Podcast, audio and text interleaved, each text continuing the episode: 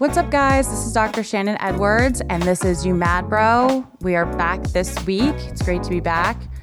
Uh, we are going to have a special guest on today, uh, attorney Alex Kabinar with McMorrow Law. Uh, but first, I wanted to kind of address something. You guys probably noticed that Dr. J wasn't on the podcast last week. Uh, he's not here again this week. As I'm sure many of you understand, especially if you're listening to this podcast on co parenting, all relationships have ups and downs. And Dr. J and I are having a bit of a down right now. Even though we've been an open book throughout this process, um, especially with the intention of being an open book um, with starting the podcast and getting our narrative out there and uh, what we went through with our divorce and co parenting process. Um, right now, uh, you know, I've decided that it's a time for a bit of privacy in terms of what exactly is going on. So I'm not going to get into the details of that. I do hope that Dr. J will come back to the podcast soon. Uh, and if he does choose to do that, uh, then hopefully we'll be able to kind of share this part of our experience and the type of down that we're dealing with right now. And, you know, I kind of suspect that more of our listeners will probably be more familiar with this situation than when things were going along so well for us, you know, and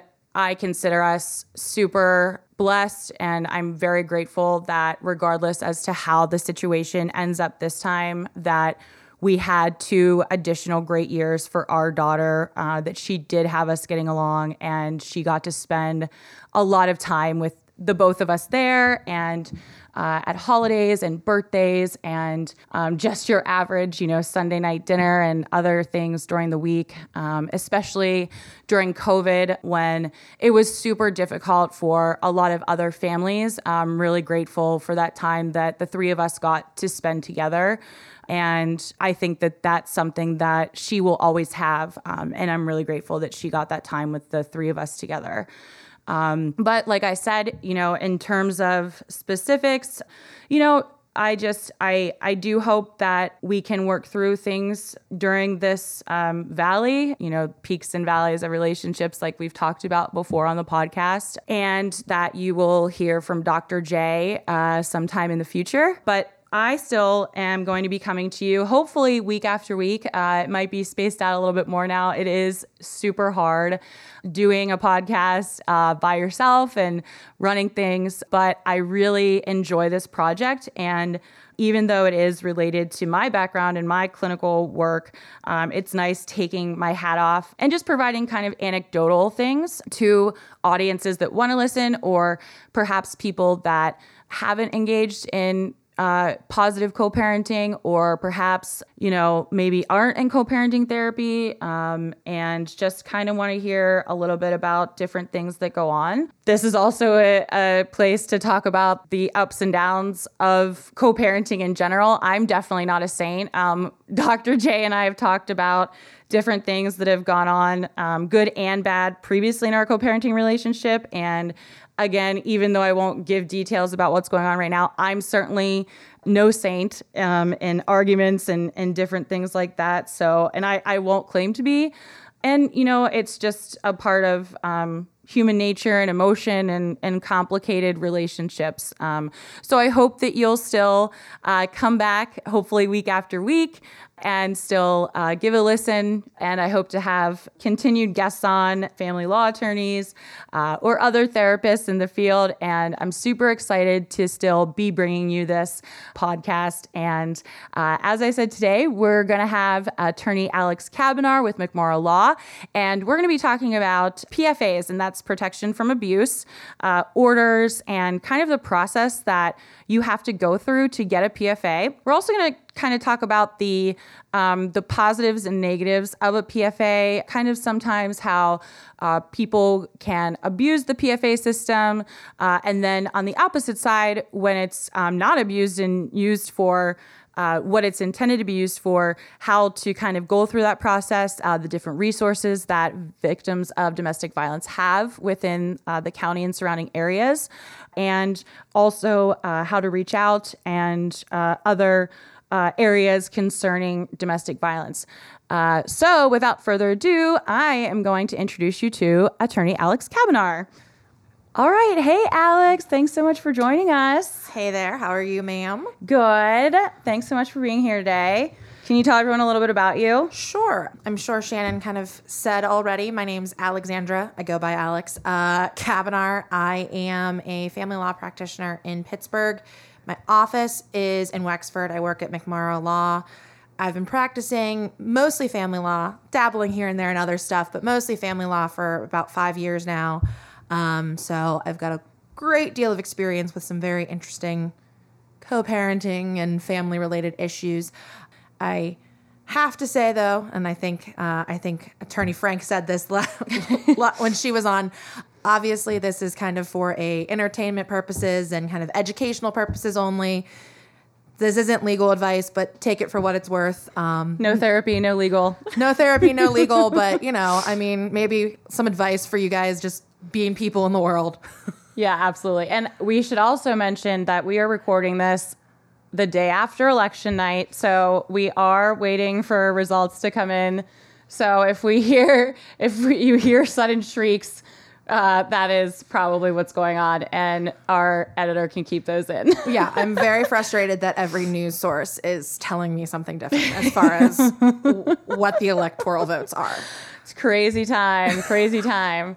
Well, so like I said, we're going to talk today uh, about protection from abuse situations and legally, maybe we can start there. So, in terms of domestic violence and how uh, your clients can seek a remedy for that in court, can you just like explain for people that don't know about PFAs, like kind of what they are and how to get one?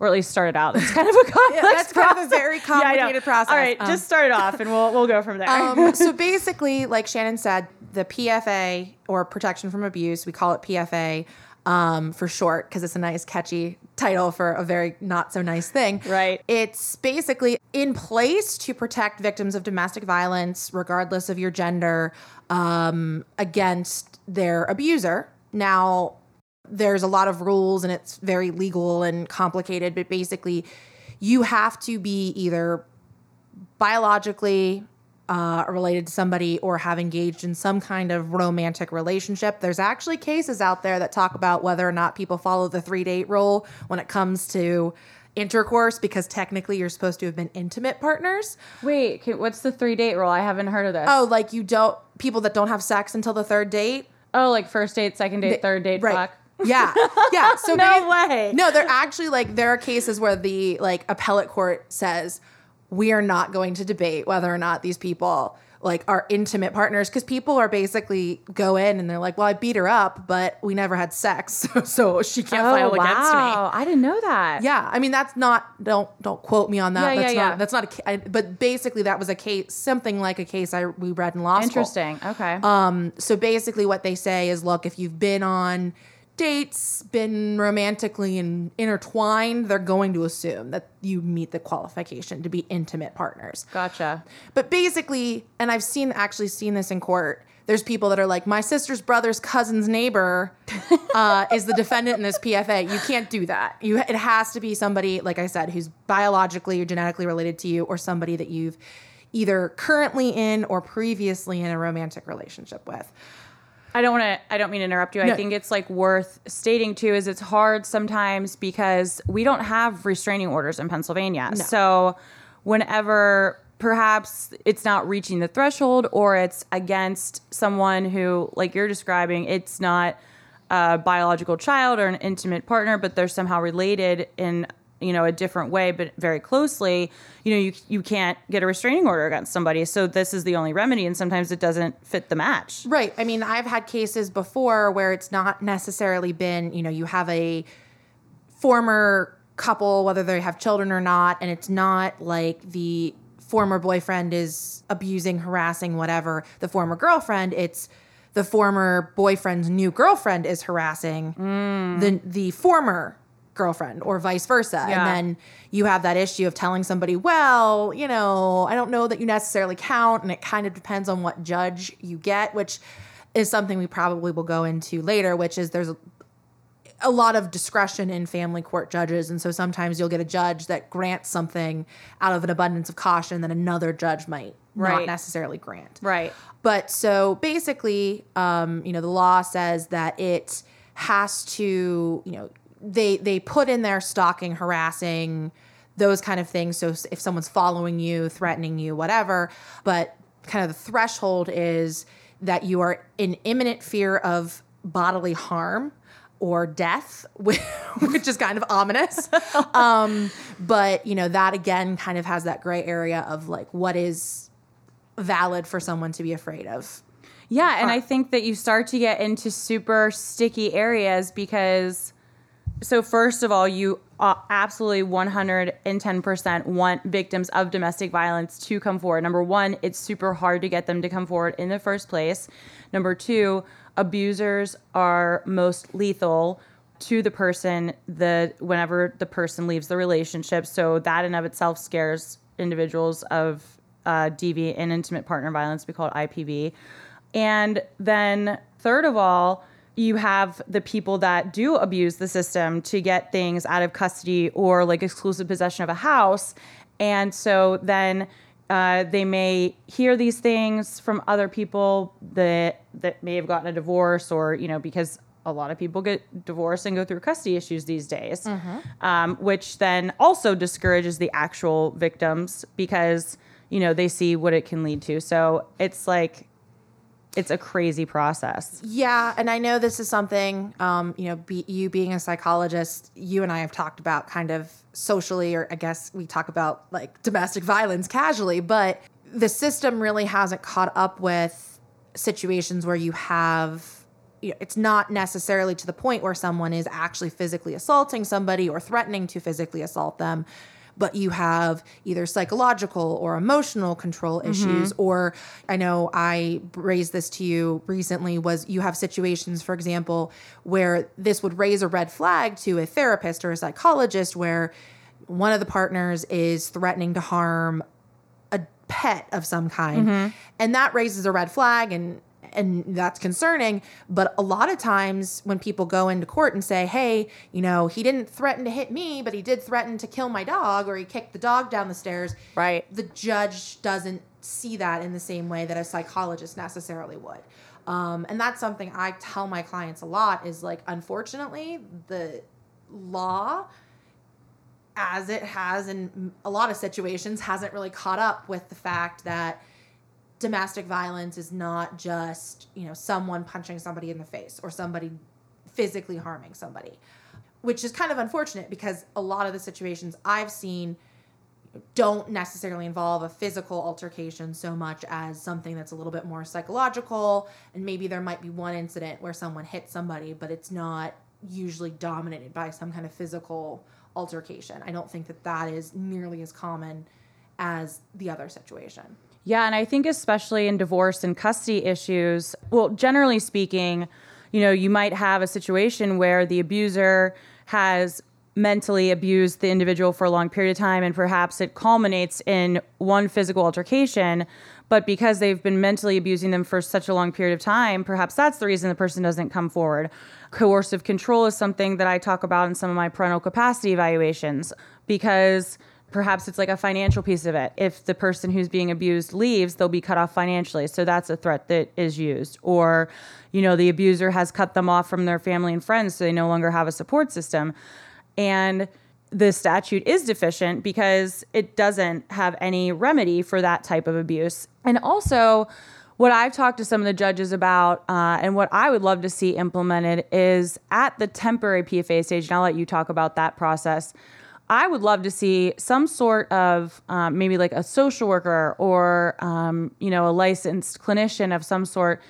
Um, wouldn't that be nice? Like resources for mental health. Right? Crazy. um, like there with a uh, some sort of like empirical tool. Like you know we have domestic violence screeners. We have these at least some sort of checklist so that we can provide that information to the judges to say, hey, you know, there's validity to this and here's the research that supports it i would definitely do this versus okay well here's their docket here's what they have pending here's what they've been litigating over and i would just be cautious of here's here's the risk that you're taking in granting it because a PFA can really change the course of any type of litigation, whether it's custody or divorce proceedings. You know, one of the things that I mean, obviously my focus is like the custody and divorce litigation, but I tell a lot of my clients who are the defendant in a PFA that this kind of situation can actually affect the entire course of your life because it's not a criminal situation. I mean, sometimes if there's an incident that results in a PFA, there'll also be criminal charges. Mm-hmm. But you know, if there is a final PFA granted, and we, like you said, we can kind of go through the process of how that happens. Mm-hmm. Um, but if a final PFA is granted, that shows up on any kind of you know FBI or state criminal record search. You usually have to report that to an employer. A lot of times, you're barred from um, obtaining or continuing to possess firearms. Like, there's a lot of issues that come into play when you have a final PFA. And right. I think a lot of people, and that's one of the problems I've seen, is a lot of people kind of use it as a, well, this is how I'll get custody of the kids, or this is how I'll get the house. And they don't think about the long, kind of the long game of, this guy didn't actually do anything to me, but I can convince the judge that he did something, or she. I'm not right, gonna be, right, I'm right. not going to be biased by gender. um, you know, this person didn't do anything to me, but I can convince a judge of that. And then I'm not thinking about the fact that if this person is no longer employed because they had a final PFA entered against them, then my child support's going to go down. Or that you know that at the end of the day, when we come to the settlement of a divorce, it might end up being that that I owe uh, them money instead of they owe me money. Right. Or like the child, you know, put in the middle of it, you know, having police come to your house and drag the child out away from its parent when there wasn't abuse going on. Obviously, 110%. If there is a, you know, an unsafe situation going on, then that is absolutely when you implement these things. Um, but I, I mean, I agree. It's like it, you're so in the in the moment because you know you're you're litigating and you're going through this really emotionally heightened time that you're not thinking these things through like what you're saying and the long term damage that it can do emotionally and you know right now in the moment it might feel good to take custody away from the other parent but long term you know what if that 3 year PFA is granted and then the kid isn't getting to see the other parent and what is that going to do to the kid psychologically Right. Yeah, no, absolutely. And I think all of those are things. I mean, I've actually had judges say, you know, when you're in a contempt proceeding for a child support case, for example, and they're complaining about the fact that the other parent hasn't paid their child support in months because they're they can't get a job. And they said, well, you know, you filed a PFA, which may or may you know may have been valid, but then there's also that issue of you know, contempt of a PFA order when it's something less than, you know, not necessarily an aggressive action on behalf of that person, but you want to get them. And so you're going to call the police on them and get them charged with. It's called an ICC. We have a lot of abbreviations in the law. Um, an indirect criminal contempt, which is basically like a violation of a final PFA order. And then he loses his job. And then, you know, a judge would say, like, okay, so was it really worth it to you to call the police when he texted you and said, I miss you? in not a creepy stalker obsessive way. right But now you're here six months later complaining because he's not paying his child support. Right. Like six months ago, you were in here with a text message saying, I miss you. And you were really like, that was the hill you wanted to die on, was an ICC. But now you're in here saying, well, I take it back because I want this. yeah, I want my child support. right. Um, you can't just- have it all. You really I can't. I just don't understand why he can't find a job well. Um, and you know, this isn't to downplay domestic violence in any I way. think that's like a blanket statement that we are making. Like, just please, please, please know that Attorney Kabinar and I do not condone domestic violence. We are both very passionate advocates against domestic violence and intimate partner violence. So, just that caveat, please let that stand for this entire episode. We are talking about the other cases where there is an absence of actual domestic violence and intimate partner violence, and people are using the guise of domestic violence as a way to get ahead in litigation. Right. But I also think, I mean, everything is kind of, you know, a double edged sword, I guess, like two sides of a coin. But there's definitely people who I've seen situations like we were talking about where we have maybe there is actually physical violence, or even if it's just psychological or mental, and that has almost become a defense by a lot of defendants that I've seen to PFAs, which is, oh, they're just trying to get ahead in the custody case, or they're mm. just trying to obtain this. And, you know, that's been kind of a burden that I've had to deal with as the plaintiff's attorney as well mm-hmm. to say, yes, I get that there's kids here. Yes, I get that there might be a house that we're fighting over, but there's actually been domestic violence here. Right. Um, and I think the problem that you get with this whole process is these judges only see very small snippets of things. So if you have an attorney that can spin the plaintiff into being, you know, just greedy and seeking primary custody of the kids, or just Mm-hmm. being greedy and seeking the house, then it downplays their actual experience. Right. Right. Um, but you know, and then that's the other problem is a lot of defendants get very frustrated because, and this kind of goes to the PFA process, is that basically the first PFA order, the temporary or emergency order, is what we call ex parte, which means the petitioner goes to court and goes and talks to the judge, pleads their case, and then the judge makes a decision, a judgment call based off of what the petitioner says without hearing from the defendant, without hearing both sides of the story. So that kind of it's almost Which is, and that's the only time that that happens right, in that's court. The, that's the, the, only, time it's ever going to happen. only plea, like the only type. It won't happen. It, it won't even happen in motions court.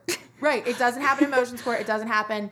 Um, you Who came up with that law? I- listen, I'm sure. That, I, I, I mean, I can talk to you about like the public policy behind it, but um, you know, I think it's good in a certain way because then you don't have a situation where you have an actual abuser breathing down the neck of a victim True, who's trying to tell their story and they don't feel like cornered and it does give them that opportunity to kind of have the upper hand where I think in most of these situations where there's actually been abuse, obviously they don't have the upper hand, right? Yeah. So it kind of allows them to take their control back. You know, and there's a lot of cases about this too, is that this ex parte order can be in place for 10 to 14 days, depending on the circumstances. And I'll tell you that with COVID, these ex parte orders were in place for months. oh wow, really? Yeah, I had. I mean, I knew they were backed up, but like I had some cases where it was and it was backed up and because they didn't stop the temporary PFA process which was great because a lot of people have talked about how domestic violence especially during quarantine escalated and you're trapping people in with their abusers basically yeah, that was scary. um, but you then have the other situation where usually when the court is open for business in every county, then you have, like I said, 10 to 14 days where, yes, someone's rights are being constrained because they might not be able to see their kids, they might not come be able to come to their house, those kind of things. But they know within 10 or 14 days there should be a hearing or some kind of negotiation and resolution to this During precedented times. during precedented times. Um, however, we're currently living in unprecedented times. oh god. Um, so Get us know, out. I mean, there's no, and, and I can't fault anybody for this because again, it's unprecedented times. um, so I don't know that anybody was ever really prepared for that idea of like, okay, we've got all of these PFAs, these temporary PFAs that are scheduled to be heard, and now all of a sudden there's a global pandemic and those all need to be canceled.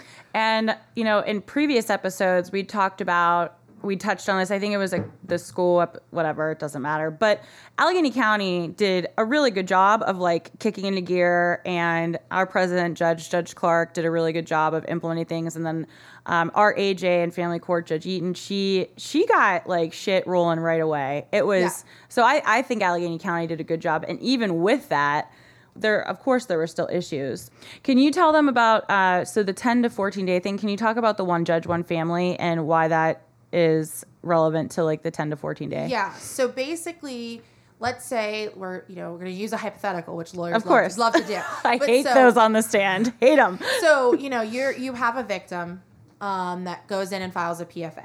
So Allegheny County uh, has the one judge one family rule. I don't know if Shannon's talked about this previously. I don't think I have. I can't remember. So basically, what it is is there are about a dozen, give or take, depending on whether it's an election year. Um, depending on the day depending on the day, um, there's about a dozen family court judges. Most of them kind of divide their time between adult and juvenile, um, which is like dependency and delinquency and stuff like that. Um, but basically, the simple way to explain it and how I explain it to my clients is your case will be assigned to a judge when it starts, no matter how it starts, with a PFA, with a custody case, whatever it is, and that judge will continue with you until one of two things happen. Either your case is over, whether your kids age out of the system or whatever, or that judge is no longer a judge in family division. Um, and like if you it doesn't matter i'm you know i'm seeing this and i i've learned this throughout like my cases but like even if you let's say like you you have a kid you go through a custody or divorce action that kid turns 18 and ages out and then you get remarried and you have like a kid with a different person you still have the same judge like Yeah. and it gets like it and like it's very it, and i don't know how god bless the docket clerk Right? and because How do they I keep don't know track how of that? people keep track of this because then you have like mom over here had judge a as her family court judge in her first divorce and dad over here had family court judge b Right. and now mom and dad are getting married and having a kid but now they're fighting and do we give it to A? Do we give it to B? Because normally, you know, like I have a I have a, cou- a couple clients now who are on their first or second marriage, or I mean, I guess their second or third marriage, Right. or whatever, and it's the same judge that they had for the first divorce as they have for this divorce, or the first custody case as they have for this custody case. But I, you know, that is a conversation that I've probably had and don't remember but there's some way that they figure out who get like between a and b which judge gets it if you've got two judges involved in the situation. I don't know if they like flip, pick them out of a hat. flip a coin i don't know. Um, but i've definitely um, you know run into that which is it's nice in a way because then you know that the judge knows who you are because i think a lot of times in family court people are concerned because it's your whole life really like your kids and your d- marriage and all of that it's your whole life and you're concerned that the judge only gets to see like a very small you know picture of it um, so hopefully you're not spending all 18 years of your kid's life in family court but if you are Right. the judges get to know you pretty well um, but when it comes to filing a pfa basically you go down to the let's assume that you're filing a temporary PFA and you go down to the family court building, which is still open. I will make that little note. It is still open for temporary PFAs. So if you are a victim of domestic violence, you can go down there and file a PFA any day of the week, even during COVID. do you they can do them online too right Yes. okay all right Yeah. i thought so Um, and you can actually go for an emergency to your local magistrate, but that is only in effect for 24 hours or until the close of business the following business day. So just a heads up on that. So you go down there to let's say you're going down to family court or you're apply, you're doing the application online. It's not assigned to a judge. It's whatever judge is assigned to PFAs that day, to temporary PFAs and final PFAs that day, here's it. So, you know, you've got, like I said, it doesn't matter whether your case has been for five years in front of Judge A. If you go down there and it's Judge B's day on PFA court, yeah, that judge, if they're smart and they're aware that there's a case, they may contact your family court judge Right. and ask them, hey, what's going on here? But they might not. Right. And so, you know, that's kind of part of the issue. And, and maybe your family court judge isn't in town that day or is sick or whatever. You know they may not be able to get in touch and then you know they're not also going to the decision is ultimately going to be made by the judge who's hearing the evidence. So mm-hmm. they may confer with the judge that's assigned to your case. The, the judge that's assigned to your case can't technically tell them how to rule they can mm-hmm. say hey they've tried this argument before and this is what i did this time mm-hmm. or i could totally see that happening. You're right. You should probably grant it. But at the end of the day it's in front of the judge who it's in front of. right. That also kind of runs into a problem too because then you have people kind of playing bait and switch where you know their family court judge who they've been in front of for 5 years is very hip to both mom and dad and their eccentricities, but mom goes down there and there's a different judge and says the same thing that they said to the, their assigned judge 6 weeks ago and this judge doesn't talk to their family court judge, doesn't talk to their assigned judge. And then something different happens. yeah So it definitely can throw a wrench in the whole process because then you have the opposite issue where you have a judge who doesn't know you who's having to make a credibility determination. Right. And so maybe your judge that you've been in front of for five years knows when you're telling the truth, when you're lying, when you're maybe, you know, shading things a little bit.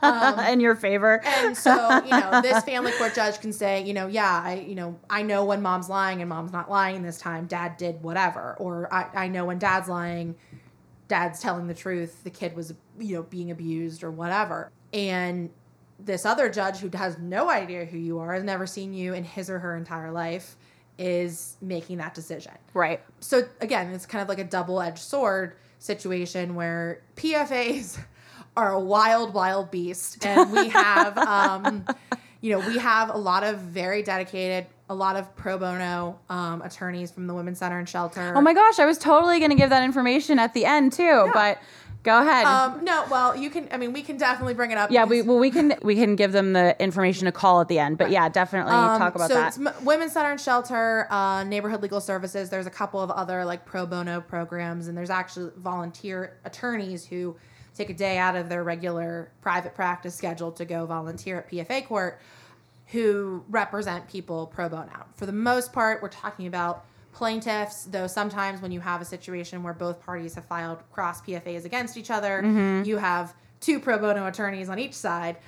and they are great attorneys and we get super tired of hearing like are you fresh out of law school or like why are you working here they're working there because they're dedicated passionate advocates Like, can I can I name drop? I think yeah i think she'd be okay with it Okay, so we have a very close friend, uh, Maggie Way Prescott, who works for the uh, Women's Center and Shelter, and I would say, actually, I'll be honest, I've had cases against her both in PFA court and you know regular kind of custody or divorce court, and I had the pleasure and I guess maybe displeasure of uh, going up against her pretty early on. I think in both of our careers, she's a little bit older than I am.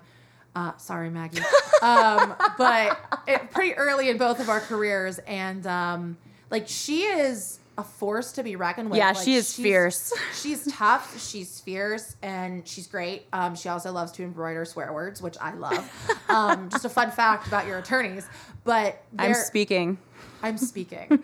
um, but no, I mean they're great, and that's and, and they're very dedicated to the process, right Which is very, which is nice because a lot of times you have attorneys who either are always representing defendants in PFAs, or you have a someone who's very worried about the PFA and then they go hire a criminal attorney. And no offense to the criminal attorneys out there, um, but family court is its own beast. yeah Um, yeah you know, we love all attorneys we're just saying There's a reason Family why court they call there's the reason why they call it a circus, and um, a lot of the rules of evidence and a lot of and, and I rules of evidence never of heard of her what what um, a lot of those rules that you have in regular court just they don't apply the same way in family court. I mean. I, I hate to get all like I'm a lawyer, but like hear, hearsay, you know, everyone's like, "Oh, that's hearsay, right?" Because somebody else said it. Guess what? It's not hearsay if the other party said it, and in family court, it's almost always something the other party. it's almost It's almost always, always something the other party said. of course So um, that's not hearsay. So you can sit there and literally, it's he said, she said. That's a lot of times how our hearings go. that's what she said That's what she said. Um, so you've got a lot of situations where you have attorneys that aren't always involved in family court, working in PFA court yeah and that's how it can be kind of get a little bit interesting you know? Um you know there's people that are trying to like be like you can't prove this beyond a shadow of a doubt. And i'm like i don't have to prove Right. this beyond a shadow of a doubt. I am proving this by a preponderance of the evidence mostly. Mostly. Um kind of. kind of. And that's the other thing you know again all the complications and intricacies of pfas is I, mean, I keep dropping these like legal terms of art here. Um, they call it a quasi criminal proceeding. Really? Because technically it can't because it affects your rights like your right to own guns your right to have custody of your children those kind of things. Yeah that's true. So they call it quasi criminal, but all of the civil court rules and all of the family court rules still apply in PFA court. So you aren't proving it beyond a reasonable doubt. You're proving it by a preponderance of the evidence, which means it's more likely than not that this happened. Which again gets a little gray and a little dicey because you just have to prove like 51% likelihood. Like we're not talking about like actually compare the election right now. Um, you don't need to have a landslide. You just need to get over 270. You just Um, so, you know, but at the same time, the per- the petitioner and the PFA carries the obligation to prove that this happened. Um, the assumption is not that it did happen. We don't go around and assuming assuming everybody is a domestic abuser. Yeah, and you know, I think that at least from my experience and perspective in family court, you know, a lot of people think that that final PFA is like a real real determinant. However, you know, at least in my experience, I've seen the temp the the granting of the temporary PFA to be the direction changer. Like regardless if they settle it or not or or do a non-contest or a withdraw, you know, that starts that like sets the temperature for a lot of the litigation or like removing someone from the house or custody and what does that look like and then what if you know because the the plaintiff can request a continuance even though you're entitled to a hearing within 10 to 14 days the you know judges grant continuances all the time. So it could extend into this you know longer thing and then it really changes the it could change the posture of the case. It, it really affects people's lives long term. So i think arguably the t- the granting or not granting of the temporary pfa is really a game changer Oh yeah, I mean, I've definitely seen situations where you have PFAs or temporary PFAs that were filed and then ultimately resolved either by a consent agreement or something like that and never went to a final hearing, um, being referenced six or seven years later because one of the custody, for example, one of the custody factors is present or past abuse committed by one of the parties. And so people will say, well, dad had to go file a temporary PFA against mom because of XYZ, even if there was no hearing, um, no final hearing, no determination that abuse occurred. Um, it's just that like additional issue that kind of comes up. And a lot of times, unfortunately, when it comes to like like you said, a custody case, people won't be able to agree to custody, but it's kind of like whoever has the child right keeps the child. right and then least- it's the status quo at least temporarily. So, you know, for example, if I go file a temporary PFA, I get custody of the kids for 10 to 14 days. When we settle it, I might not be willing to agree to anything related to custody with you. And then I can say, well, go file a custody complaint and I'll see you in six to eight weeks whenever we, you know, have something in front of a judge that's actually going Right. to be binding. right exactly Um, so I think that definitely, and then you know, then you go and go to the judge and say, well, it's been six to eight weeks in separation, and I've exclusively had the children, so we can't just rip them out of my care and put them with this other parent. Right. And then you're going, and then potentially you're looking at, I mean, you know, I, I think that our judges are really great with, with, you know, trying to at least read between the lines. But, you know, if you're looking at reunification counseling, then you got to wait for that to take place. And then it could be more weeks. And I mean, it's sad that, um, number one, I mean, obviously, domestic violence in all forms is sad, whether it's mental, physical, or sexual. Um, but I think, I think in all contentious cases, I think like not keeping um, the kids at the forefront, and I think that those are the ones that get lost a lot in these issues. Oh yeah, no, I definitely think that that is an ongoing issue where again, I mean, obviously, I, un you know, you know that if someone is an abuser of one of their spouse or their significant other, they're pretty likely to like kind of continue that cycle of at least some kind of controlling behavior Right. over other individuals. Um, but that does definitely affect things where you know it's a disagreement between mom and dad and maybe both of them got physical which is entirely possible and probably more common than people want to admit and there's a there's one judge in family court who is is fairly tolerant of that and under not understanding, but will be like, listen, you guys both got into the heat of it. This is not what's going on here. Um, but you know, and then you have both mom and dad who got physical with each other, and then all of a sudden it sets everything into motion with you know kids being estranged from one parent or the other parent or mm-hmm. but it's really between mom and dad because dad was being an asshole and mm-hmm. mom was feeding into it and being you know being aggressive to him and then all of a sudden their things are blowing up between the two of them and it's really about the two of them and yes maybe the kids hear mom and dad fighting and yelling which isn't good. No one is saying that's, Right, that's right, good. right. but it doesn't the, the kids aren't really affected by it but Mm-hmm. mom and dad are like oh well i you know you put your hands on me so now i'm going to go to court and file a pfa even though i also put my hands on you Right. It's kind of like that age old argument that um, I mean, I'll use I'll use women as an example because I know that we talk about this on in group chats all the time. But it's like, ga- okay, so gaslighting started from a divorce case in the in the '60s, which is where the term originated from from that movie about a divorce case, anyway. But it's like when you talk about how um, like guys that you're dating or just like interacting with are like, wow, she was so crazy, but like never talk about the crazy shit that they did leading up to the other person reacting. And that is like reminding me of what you're saying. It's like, well, you know, if you were a fly on the wall when that interaction took place, it looks like both parents acted crazy, or one parent, no matter who it was, egged the other parent on or pushed them to the edge, and then the other parent reacted and Right. probably an inappropriate way. No one's saying it was appropriate, but it's like y'all just did that to each other and then you both have to take responsibility for it because you said this and you said this, but you both acted like assholes. Right. Well, I'm encouraging everybody to use your words. Um, use your words. Don't use your fists. But um, also don't, you know, don't use mean words. Be nice to each other. I'm guilty of it, you know that. oh yeah, no.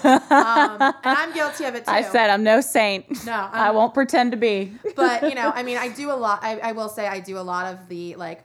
Okay, we're not going to do that again. We're not going to say that again Right. to my clients. Um, but you see it all the time in in these cases where if you have been in a intimate relationship with somebody, you know what pushes their buttons. Absolutely. And so I, see it where both parties instigate the other one and then they then something blows up and they're like, "Oh, I don't know what happened." Right. I have no idea what possibly could have set that person off. It's so strange. It's so it's so weird to me.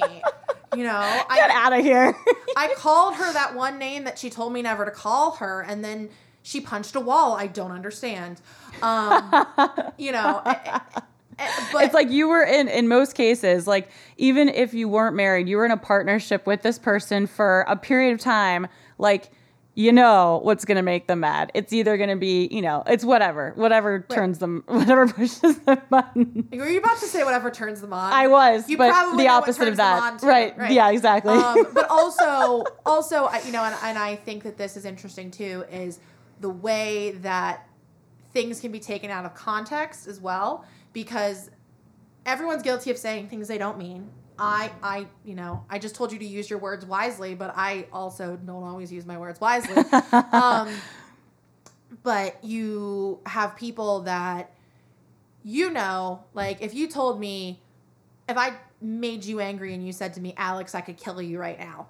I know you're not going to kill me. Right, right. I know um, you're probably going to be mad at me. Maybe you'll be like, we're not hanging out this Friday, which would make me very sad. Right. But you're not going to kill me. right Um, i would never But I could absolutely then say, well, go file a document. It doesn't need to even need to be a PFA, but I could say, Dr. Shannon Edwards told me she was going to kill me right and you know it's taken out of context. Um, now certain times i will say i've had judges say there's no appropriate context to say you know to tell somebody that uh, you know i wish you would you know walk out in front of a car and die. i've actually had somebody say that. Like i've and I, i'm sure you can guess what judge it was but she like shook her head and was like i don't know. When would it be appropriate to say that to anybody much less the mother of your child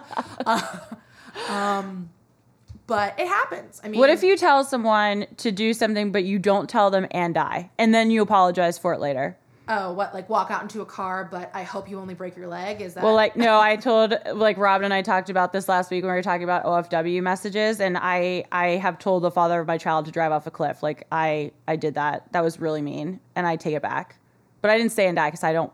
I you don't want him, but you do want him to like be moderately maimed? no, of course not. No, not at no, all. we don't want we don't want Dr. J to be no, injured. not at all. Um, but no, I think that And like in terms of context, like what you're talking about, it's like whenever you go to present these things, whether it's at a PFA hearing or custody or anything in court, of course you're just gonna present them with the one text message that says horrible things. You're not gonna then present the other half of the text messages. It's like I'm sorry or like anything else. oh right, right. You're not gonna say, here's the 17 messages I sent to her where I called her a piece of garbage before she told me to drive off a cliff. Right. Um, Here's just this one. here's this one text message. Um, And the judge is like, "Well, where's the rest of them? I, I don't have know. them. I- I, I- my oh My phone one- deleted them. One time, I had I had somebody say that their kid deleted everything. Oh, but yeah. the baby. Yes, the baby deleted every text message except for this one text message that I have a screenshot of. Shocking. Um, but I've no, I've and I've had a lot of judges say, which is a benefit to our court system, is they're they're they're saying, well, give me the context of it because there's a rare incident where a judge is going to say there is no appropriate time or place for you to have said that. And I like that that judge was like was like, "Can you please tell me like help me understand what kind of context would that be appropriate?" well, and I and I appreciate this because at that point the other individual said, uh, "Well, she was annoying me. She kept texting me to go buy diapers for our kid," and I was like, "That no, Oh my God. is not appropriate to say anything like that. they should go to parenting classes. That would be good. That would be good. That would be helpful. Um, but so, but a lot of judges do really try to get the context of these messages, and that's the good thing um, about PFA court. Even if it can can be a long, drawn out day, um, usually we're in for the long haul, like at least eight to ten hours of, of court time It's a lot. because we're sitting around waiting, we're negotiating. The judge is hearing all of the PFAs. Um, it's kind of like a cattle call, and it's kind of unfortunate how that works because Yeah. it sucks for everybody involved, and, and it sucks even worse for victims because they have to sit there Right. and wait and sit on their hands and get anxious and wound up. Um, the good thing That's that's the worst part. the yeah. good thing about the temporary PFA process is you're kind of in and out. Where when you're waiting on a final hearing, you could be sitting there for six hours, and Right. You're exhausted, and you had to go to the bathroom and be escorted to the bathroom by a, sh- a deputy sheriff because your abuser is sitting out in the other waiting room. right. Um, and so that sucks, but I don't know that there's a better way to handle it. Now, granted, with COVID, unprecedented time. Right. Now we have, you know, the benefit of having Zoom and Teams and those kind of things that don't make you have that same amount of interaction. Yeah, which has been a benefit, and our AJ, our administrative judge, has has brought that up several times. You know, and that's I think that's a benefit. Right. I mean, I think that I've had clients even say it's a whole lot easier for me to confront my abuser or mm-hmm. to testify to a judge and admit to a judge that I am a victim of domestic violence when there's that little bit of buffer mm-hmm. where eh, you know maybe my attorney's in the room with me but the judge isn't there and the per- the perpetrator's not there the other Right. attorney's not there it makes them feel a little bit safer which is really you know i think a benefit. And Yeah, there's been cons to covid but that may be one of the benefits that we that we have is that we can kind of give people a little bit more flexibility and a little bit more room to feel comfortable absolutely. um, expressing these things um, you know i've actually had like hey can the perpetrator turn off his camera or the I, alleged perpetrator right, right, right. innocent until proven guilty Yes. um, you know, can can the defendant, we'll say defendant, turn off his camera, or you know, is there a way that we could turn the camera on to just the attorney Mm-hmm. as opposed to the defendant, or or even, I mean, if it's across PFA, I don't want to say that the defendants are always the ones that that do these things, you know, so that there is a little bit more room, and so one of the few, I was gonna say one of the very few things that are actually one of the few benefits of COVID. beneficial. um, well, I really just want to thank you for being here today. I really appreciate you taking the time to do this with me. Um, And I wanted to let our listeners know that if you or someone you know is a victim of domestic violence, you can call uh, the Women's Center and Shelter of Greater Pittsburgh's 24 uh, hour hotline. Uh, and that's 412 687 8005. They also have text support. So if you are not in a position to call, uh, you can text them, save the number under a different name, uh, and text it later. And that is 412 744 8445. Uh, and as always, I would love your feedback. If you have questions, I'm going to make Alex answer them. I'll send them to her. Everything will come with the legal caveat of it depends, and this is not legal advice. It'll yeah, it'll filter through me. But please DM us. Um, DM me uh, at umadbropgh on Instagram. Send me an email at umadbropgh at gmail.com. And please visit our webpage and we will talk to you soon. Thanks, guys. Bye. Bye.